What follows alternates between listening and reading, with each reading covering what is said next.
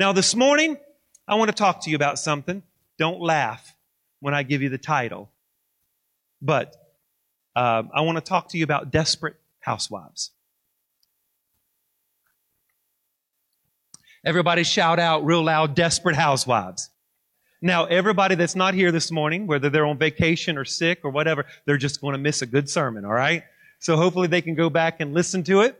But I'm going to talk about desperate housewives. You know, the Bible is an interesting book, isn't it? I think the Bible is probably one of the most interesting books I have ever read. Now, you may not think so. You may think that the Bible is quite boring, you know. And I agree with you. There are some sections of the Bible that is boring. Now, I know you're like, oh, the pastor said the Bible is boring. Well, there are some sections that's boring, like the book of Leviticus. I mean, that's boring. And you, and you, you don't want to admit it because you're a Christian, but let me just, let me tell you what you're thinking. Everybody say it's boring. And there's other books that I think is boring. You know, I think the book of Leviticus is boring. I think, you know, the book of Numbers. I mean, it's it's an okay book. There's some good things in it, but it just it feels like it's just choppy sometimes. But I've learned something in life that just because something's boring doesn't mean it's not beneficial. I mean, there's many, many times I've been in school and I really thought the lecture was boring, you know, but I knew that the information was helpful and I knew that the information was beneficial. So there are some things that may be boring, and then there are some interesting things in the Bible that's certainly not boring. I mean, there are stories of murder. I mean, I mean, in one section of the Bible, a woman got really mad and took a nail and a hammer and, you know, she nailed she nailed a guy's head to the ground. I mean, I mean, it's pretty interesting, you know? I mean, there's a story of incest, prostitution, sex, premarital sex, adultery, homosexuality. I mean, you just get it. It's all in the story. It's all in there. And there's perversion in there. And, you know, not only is there perversion in the Bible, but there's also stories, love stories, great love stories, romantic stories, stories that make your heart kind of flutter. You know? Then there's other stories that you're like, is that really true? Come on. Is that really true? Did the sun really stand still for Joshua? I mean, some stories, I mean, are like far fetched, right? I mean, miracles like we certainly don't see today. Prophets hauling down fire from heaven, burning up a wet altar. You know? Jesus praying over a little boy's lunch and it just feeds thousands of people. Or get, get this.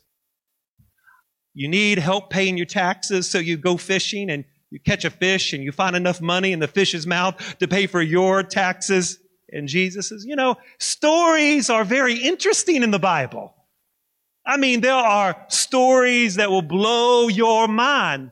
And yet there are some boring sections of the, the Bible, but don't throw the baby out with the bathwater just because some things are boring. It's still beneficial. And I believe that if you take even the boring sections of the Bible and you really listen to it, I believe the Holy Spirit can even use those things to minister to your life. Can I hear an amen? You see, everything in the Bible was even written for our instruction. Everything. For instance, the Bible says in Romans chapter, I do believe it's 15 and verse number 4. I want you to listen to what the writer of the book of Romans says. Romans chapter 15 and verse number 4. I want you to see what he says here. He says, everything, everything that we have read and everything that we have studied is really written for our benefit. Listen to what the writer said. For whatever things were written before were written for our learning through patience and comfort of the scriptures, we might have hope. That means everything that was written in the Bible was really written for our instruction. It was written for our learning. It was written for our comfort. You see, the Bible is not a science book. So if you're trying to disprove science with the Bible, I just got to tell you, you need to stop. It's not a science book. The Bible is really not a self-help book either.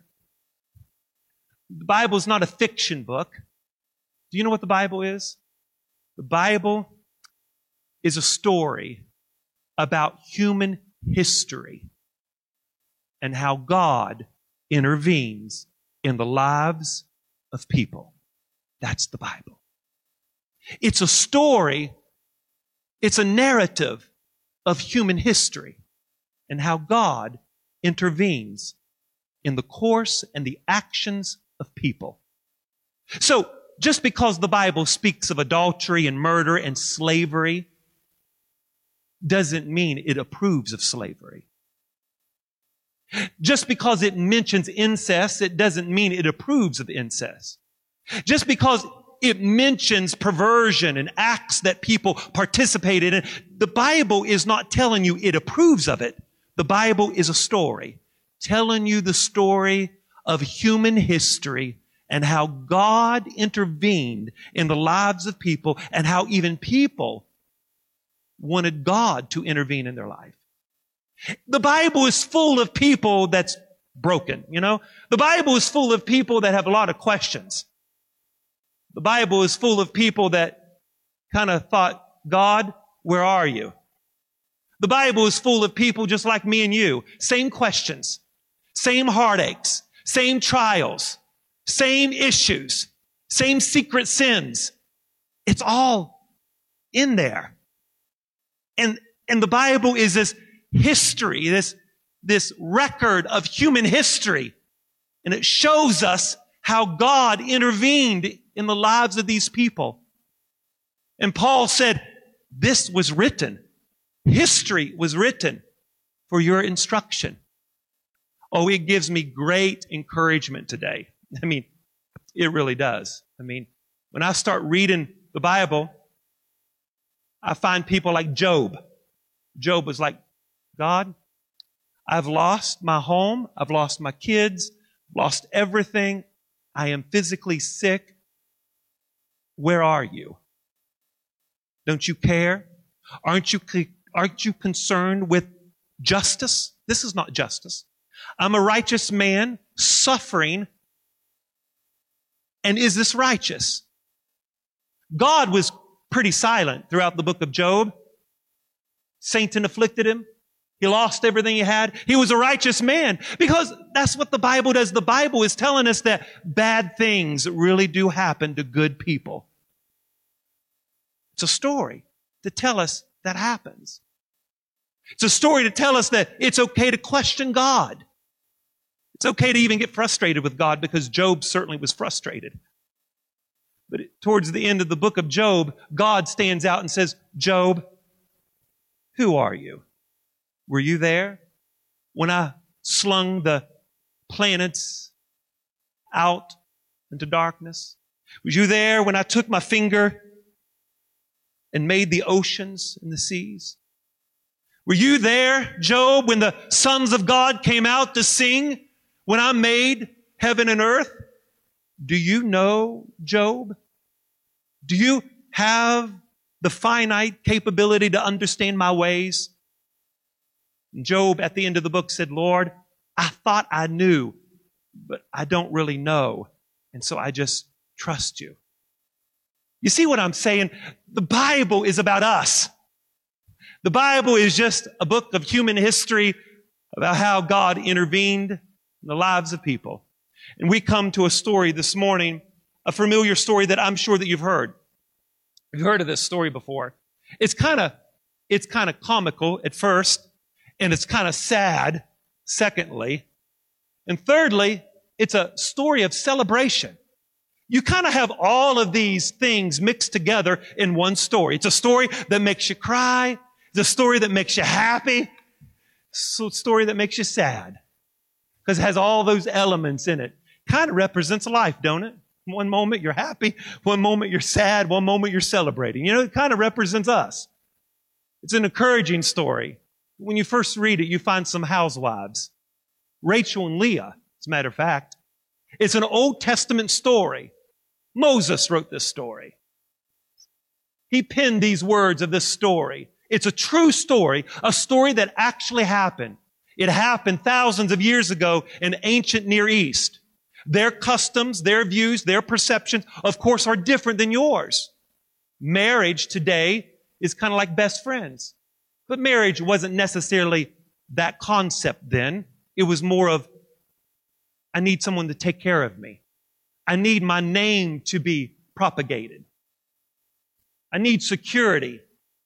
You see, that was their mindset. Although there were feelings involved and people were hurt, but you see the context of this story. Polygamy was an accepted thing back then. It wasn't because God said it was acceptable. But like I said a few moments ago, the writer here is not trying to tell us whether polygamy is right or wrong. It's telling you a story. And here is a man by the name of Jacob. Now, Jacob goes to work for his uncle, actually, and he falls in love with his cousin. Now, almost sounds like West Virginia, but we won't go there. But so he he falls in And all the Arkansas folks better say amen that I didn't throw you under the bus. No, I'm just joking. I'm just joking. So, I'm not sure whether it's his first cousin or second cousin, but you get the point. He goes to work for Laban, his uncle. He falls in love with who? Rachel. The Bible says that Rachel was beautiful and well favored. In other words, in the Hebrew, it meant that she was well formed. But the Bible says that Leah was crooked eyed. In other words, she didn't have a very good appearance. So let me just break it down in modern day 2021 language. Leah stayed home to watch the babies and babysat everybody's babies while Rachel went out on dates all the time. You get the point? Rachel is beautiful. She's well favored. Everybody loved her. But Leah, not so much. You have two sisters. You have two sisters who are desperate for love, acceptance, and approval. Two sisters who want to be loved and to show love. Two sisters who love the same man. Now, I don't know about you, but that's almost like a sitcom right there. You know, that's, that's Judge Judy. Can I hear an amen? I mean, here are two women in love with the same man. Y'all know that wouldn't happen now in 2021. Can I hear an amen? All the women say amen. They love the same man. But you see, back then it was common for polygamy. Remember? It was more for security more about taking care of the woman. It's more about having children. So, these two women are desperate for love, acceptance, and approval. And the Bible tells us something interesting. As a matter of fact, I'm so glad that times have changed. Really. So, Jacob goes to his uncle and says, You know, I love Rachel. Rachel, I really love her. No, of course. Who wouldn't love her? Doesn't take a rocket scientist to figure that out. Jacob's like, I really love Rachel. And Laban said, well, if you really love her, then you need to work for her for seven years. So guess what Rachel does? I mean, excuse me, well, guess what Jacob does? Jacob begins to work for Rachel, and at the end of the seven years, on the wedding night, the night where they consummate the marriage, Laban, the father-in-law, slips in Leah into the tent. And when Jacob wakes up the next morning, he's like, You're not Rachel. In other words, the father slipped Leah into the tent. Jacob had sex with Leah. He thought he was going to get Rachel. Well, the next morning, Jacob goes to Laban and says, dude, what in the world? I worked seven years for Rachel and I ended up with Leah. And Laban played it off like, dude, I forgot to tell you that in our custom, we give away the firstborn first. But if you really want to, if you really love Rachel, you need to work another seven years. The Bible says he loved her so much that the seven years seemed like a few days. So he worked another seven years to be with Rachel. Now I know what you're thinking. How in the world did that occur? How in the world did that occur? Well, let me just break it to you. They didn't have electricity. They didn't have iPhones. The woman was heavily veiled and she did not take the veil off until she was in the tent and there was no lights. Was pitch black. And so he didn't realize that the next morning he didn't get the girl that he wanted. Now, I said all of that to say this. Two things. Leah, how would Leah feel? Leah is now stuck with a man, okay? She's with a man who is in love with who? So for seven years, she lives with Jacob. She's having Jacob's babies, but Jacob really loves her sister. How would that make you feel? Now, hold on here. Before you throw Jacob under the bus, because I know what you're thinking. That dirty man, that Jacob, how, but it's really not Jacob's fault. How would you blame Jacob? Jacob said, I want Rachel. He worked seven years for Rachel. His communication was very clear. But on the night of the honeymoon, the next morning, he didn't get her. Do you know who deceived him? His father-in-law. The father is, is the issue here. But I want you to see something. If you go back to the story of Jacob, do you remember what Jacob did years earlier? Jacob sold, he had Esau to sell his birthright. In other words, Jacob deceived his brother in selling his birthright so that Jacob could get the blessing. So in other words, let me say this. Jacob's name means deceiver. So the deceiver in this story, the deceiver is being deceived.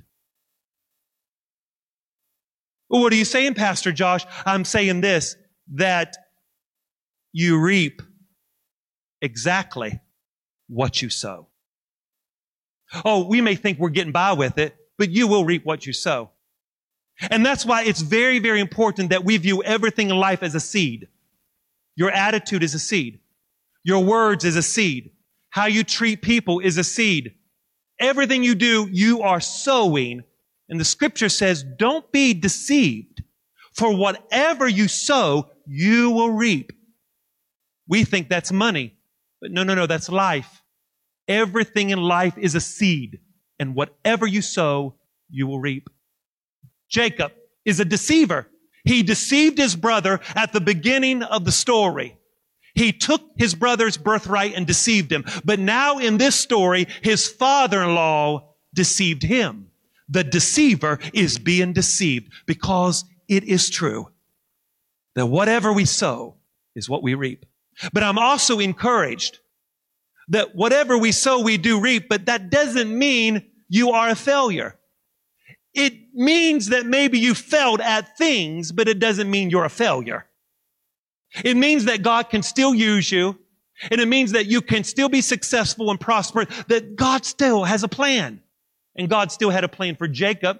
Obviously, his 12 sons is the 12 sons of Israel. Jacob's name was eventually changed to Israel because God has a way of reversing what we did. Can somebody shout hallelujah? His name was changed to Israel because God can reverse your mistakes. I don't know about you, but that deserves a great big hallelujah. That deserves a clap offering. That deserves a shout of praise. That, hallelujah. His name was changed to Israel. God removed the reproach off of him and gave him a new name. Because anytime God does something new, he usually changes your name. Saul to Paul changes you. He changes your identity of who you are. Now the question is, is I know it may not be Jacob's fault. It's really what Laban did, but let's engage the question this morning. If you were Leah, how would you feel? Living with a man who is actually in love with your sister. How would you feel? What thoughts would go through your mind? Would you have a breakthrough or would you break down? What would go through your mind and heart? For some people, when they get beaten by the battle of life, they don't get better. The battle does not make them better. It makes them bitter. And Leah had a question. Leah had a, she was at a crossroads in her life. What do I do? Do I get bitter towards the man that I live with? Or is this going to make me better? Am I going to have a breakdown or am I going to have a breakthrough? How am I going to respond to Jacob? It's really not Jacob's fault, but yet I'm living with a man that don't love me. How am I going to face my dad? My dad doesn't really, my dad gave me to a man who loved my sister. How am I going to face my dad at the family reunion, you know? How am I going to live with a man who gets up every morning and goes to the field working for my sister? You see, folks, I mean, this is a real story written in the pages of scripture. Remember what Paul said? Everything that was written is for your instruction. How would you feel? Have you ever felt that way? Have you ever felt like you were living in a prison? Not feeling loved, not feeling accepted, not feeling like you're worthy, not feeling like you meet up to anything? Have you ever felt the desire to be loved so much that it plagues your mind and heart so bad? Have you ever felt so unloved by Leah that you craved love and attention so much that it seemed like no one or no thing could ever quench the thirst for your love? That's how Leah felt. Leah felt so unloved, and yet it wasn't her fault. And let me say this, ladies and gentlemen, there are some things that will happen in life that is not your fault. It's not your fault that your dad treated you that way. It's not your fault that your mama said that. It's not your fault that so and so or the church did that. It's not your fault. Your responsibility in life is not trying to figure out who's at fault and who's right and who's wrong. Your responsibility in life is to heal. You've got to take responsibility for that. Or you're going to bleed on everybody that loves you. You're going to be suspicious of everybody that loves you if you don't get healing in your life. And one of the greatest tragedies in life is that most of us don't, doesn't even know how sick we are. We don't even know the depth of the hurt that we're facing. We don't even know how sick we are. I remember years ago, Kenneth Hagin was praying. I think it was Kenneth Hagin. And you may disagree or agree with his theology, but that's not the point. He wrote a story about how he was praying. I do believe it was him and he was concerned about the spiritual growth of the church. And he got up to preach one day, and as he looked throughout the audience, he instantly had a vision of everybody in the room, and most of the people in the room looked so frail, and so sickly, so bent over. And he said to the Lord, Lord, what in the world? What did I just see? And the Lord says, I am revealing to you what people really look like in the spirit. They look like they got it together. They look like they're successful. They got a big Bible. They, they, they, they, they can quote the scriptures, but yet they're spiritually sick. Sometimes we don't even realize how sick we are. You know why I know that to be true? Because we're always misdiagnosing our sickness. And if you don't know what's really wrong with you, you're going to misdiagnose your sickness. You're going to think that somebody can fulfill your sickness or somebody can take care of it. You're going to look at a person as the medicine.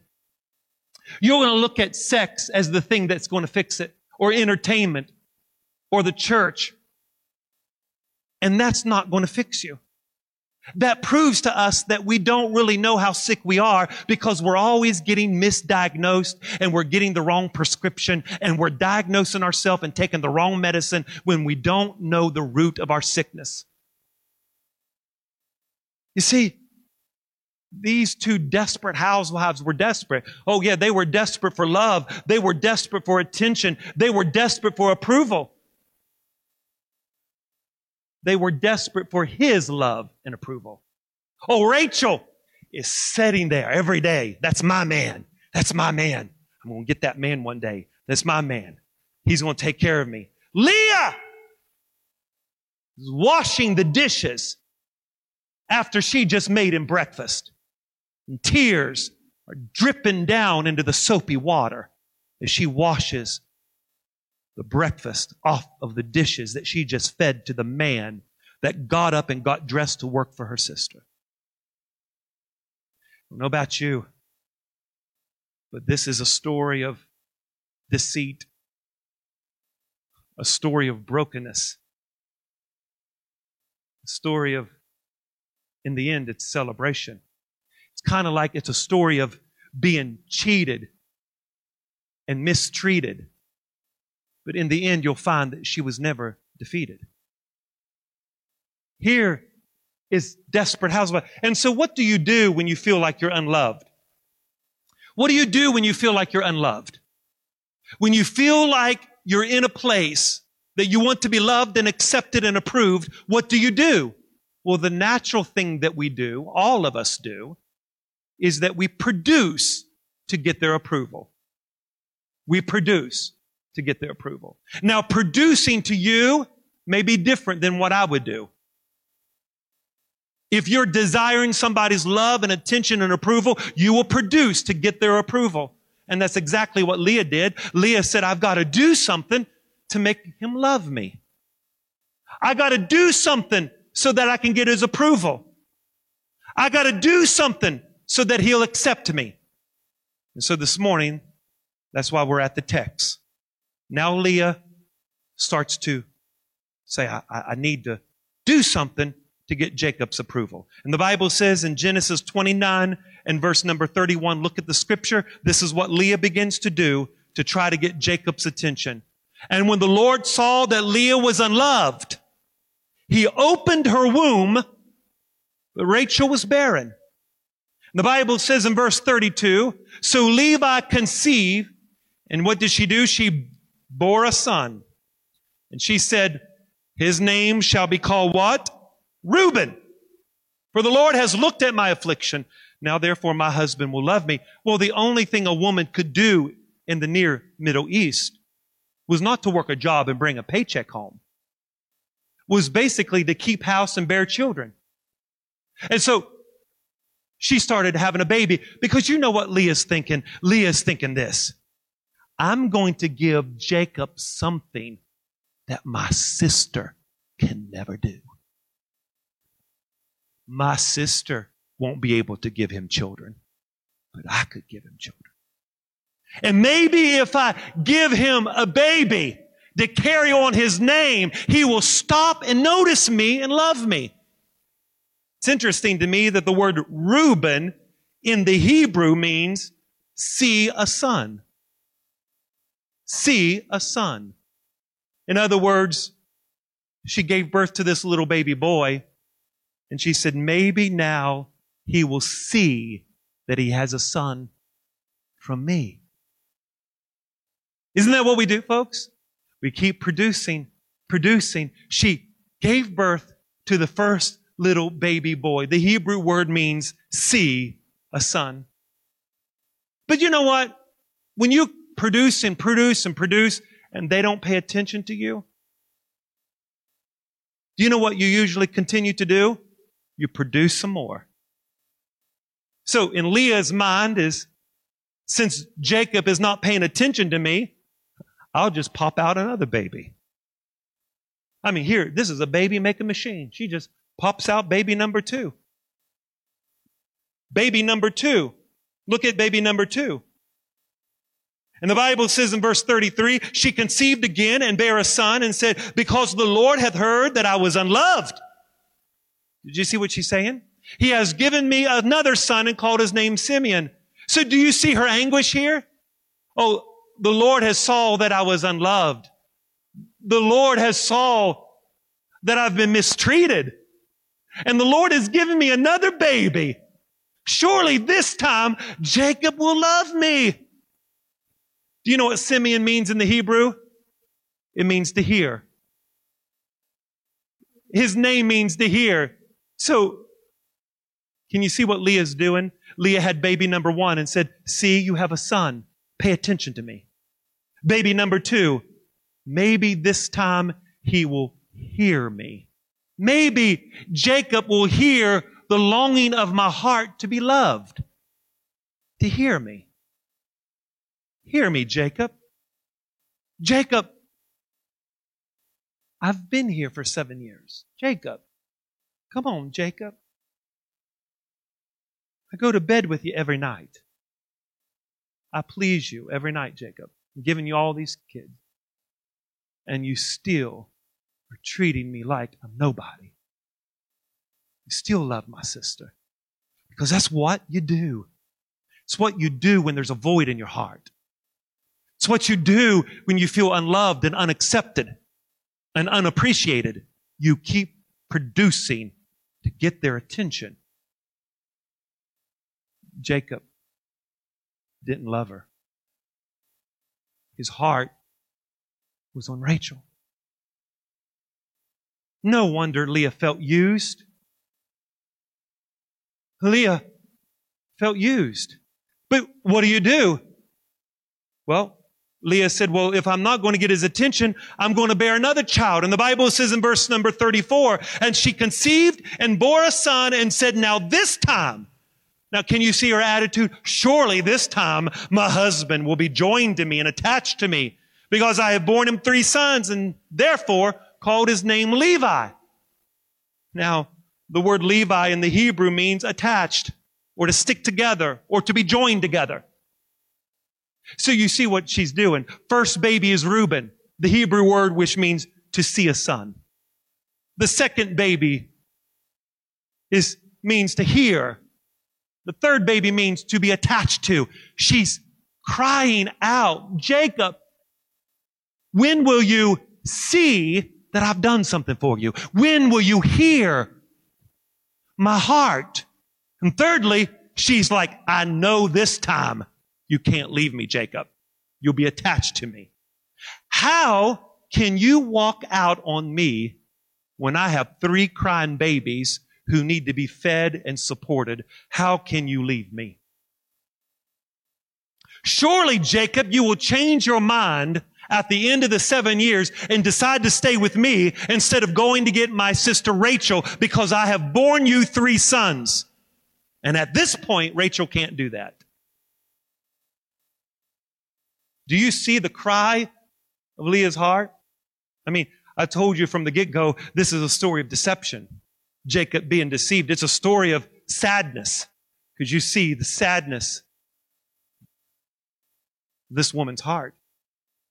But you see, I have learned one thing in life is that no matter how much you produce to try to get somebody's attention or to try to get somebody's love, and I know that some of you are like, this doesn't mean anything to me, but this is the generation we're living in.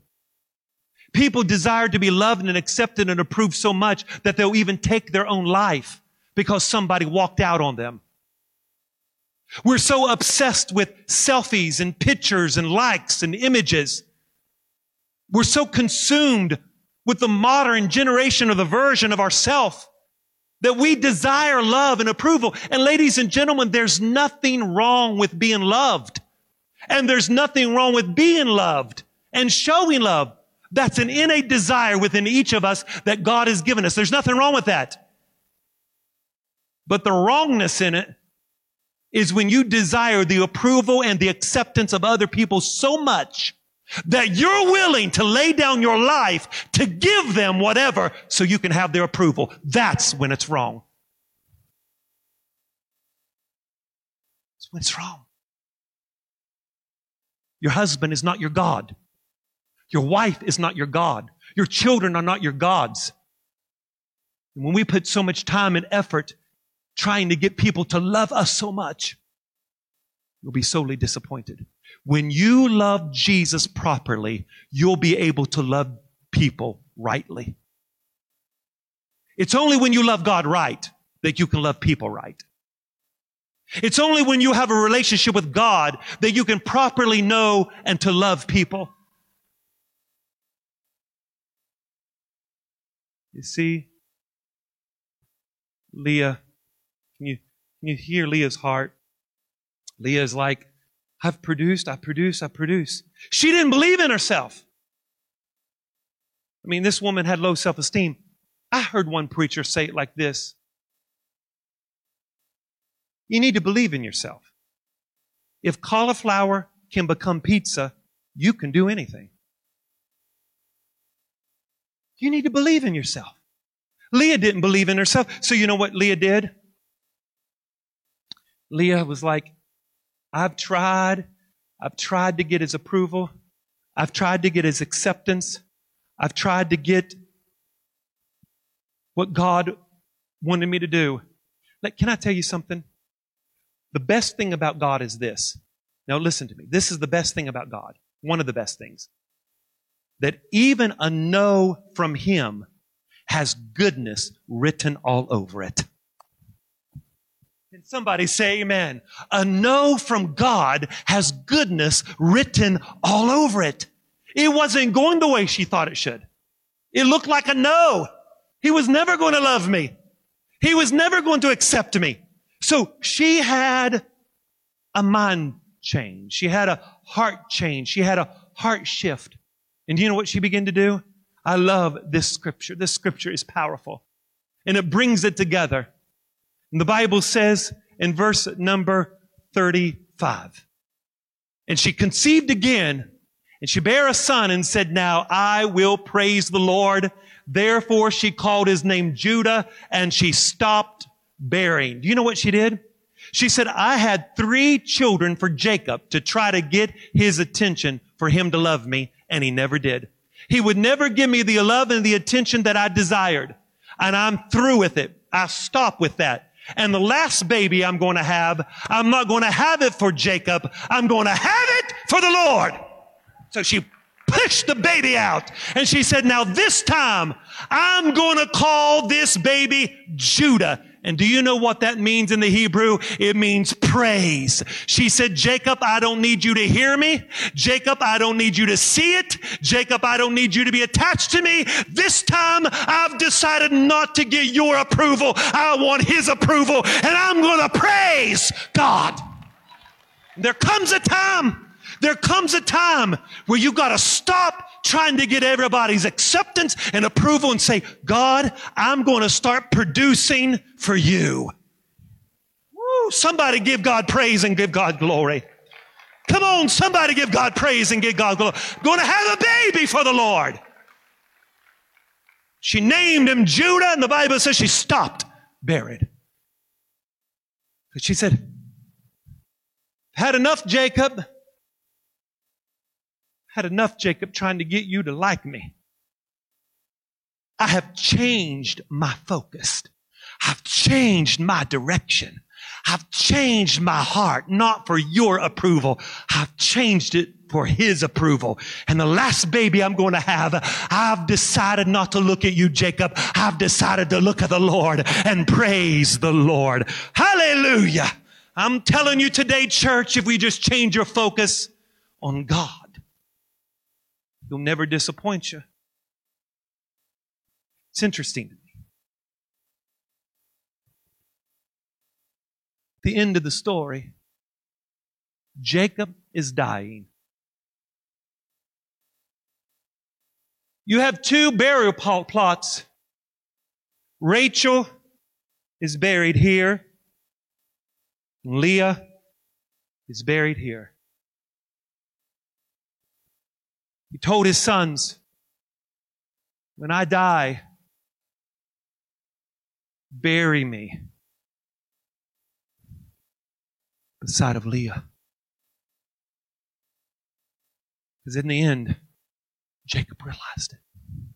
In the end, Jacob realized it wasn't good looks that I really needed. I didn't need to marry because of good looks. I didn't need to, I didn't need to marry because of all of that. I didn't need to marry because of lust. I needed to marry somebody who knew how to put God first, who knew how to worship God, who knew their priority. Somebody better help me out. I needed, bury me in my death. And let me be reminded in my death that priorities is what mattered most in life. Go ahead and work your job. Work till you fall apart. But in the end, you're going to be wish you would be buried beside of Leah. Go ahead. Get your degrees. Get your accolades. Get your trophies. Do, work hard. Do what you need to do. Work for Rachel. But in the end, you'll discover when you come to the end of your life that it was really Leah's what I needed. It was really my, my priorities needed to be about God. You see? Oh, hallelujah. Are y'all with me this morning? Is there anybody that can just high five me? Anybody can just give God a shout of praise? Is there anybody that can notify your neighbor and say, I don't know about you, but this is for me this morning? Is there anybody that can just stand to your feet and say, I have come to praise the Lord. I didn't come here to get nobody's approval. I don't want nobody's acceptance. I don't need nobody's love. I've come here for one reason, and that reason is for His approval, His love, His acceptance. I've decided to have a baby this time, and it's not for you, but it's for Him. Hallelujah. I said, Hallelujah. Woo! I'm going to tell you what happens. Hold on. I'm, I'm not done with the story. I'm going to tell you what happens. Are y'all with me?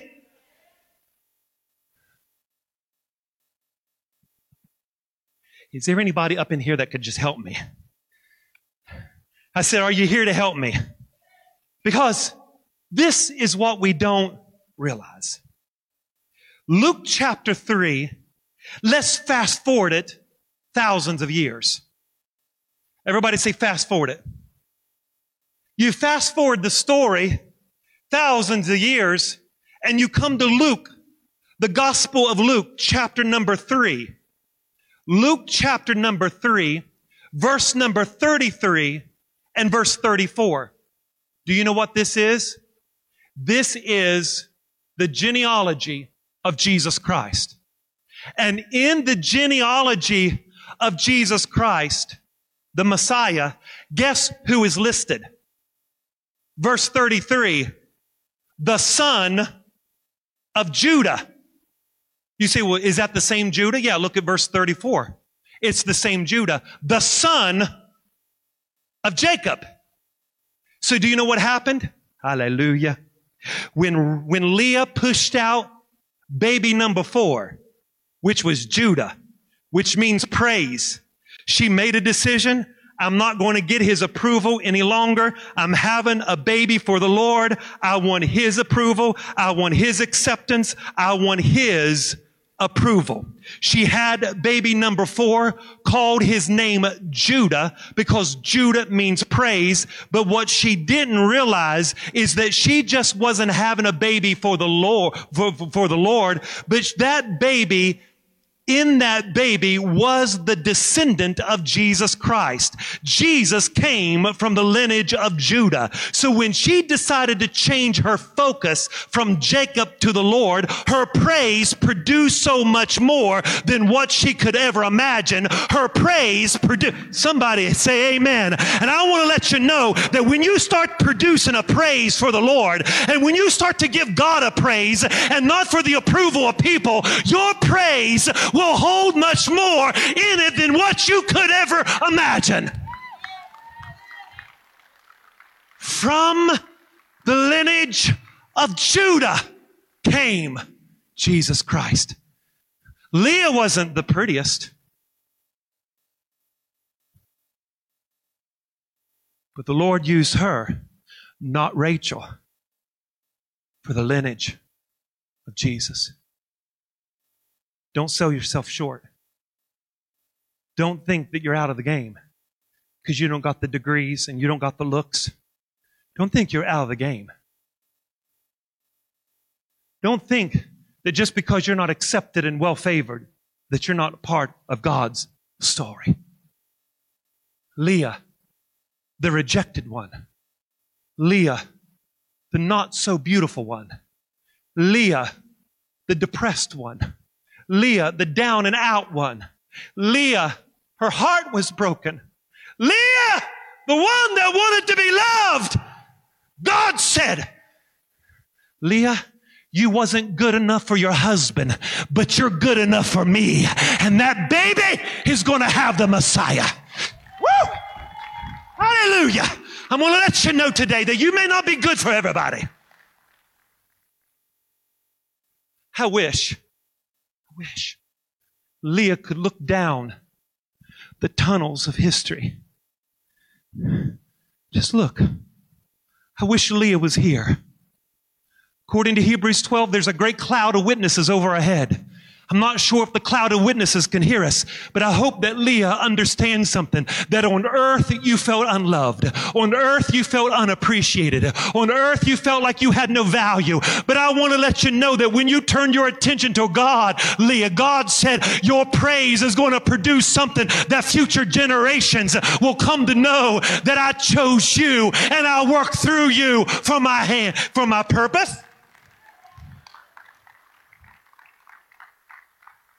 And that is why Jude, Judges chapter 20, Judges 20 and verse 18, if they could find it really quick. Judges chapter 20, verse 18, and in closing. Remember when Israel was up against the enemy? They had nowhere to go. Had nowhere to go. The Bible says that the children of Israel rose and went to the house of God to inquire of God, what do we need to do, God? They said, Which of us shall go up first to battle against the children of Benjaminite? The Lord said, Send Judah first. Send Judah first. Send Judah first. And what I hear the Lord say today, Christ Point, Send your praise before the battle. Send praise first. Is there anybody in the seats in Christ Point Church that can raise your hand, stand to your feet and say, I've decided I'm going to send Judah first. I'm going to send my praise first. I'm going to send my worship first. I'm going to Hallelujah. Come on, church. Somebody bless the Lord today. Come on, somebody put your hands together. Somebody give God glory.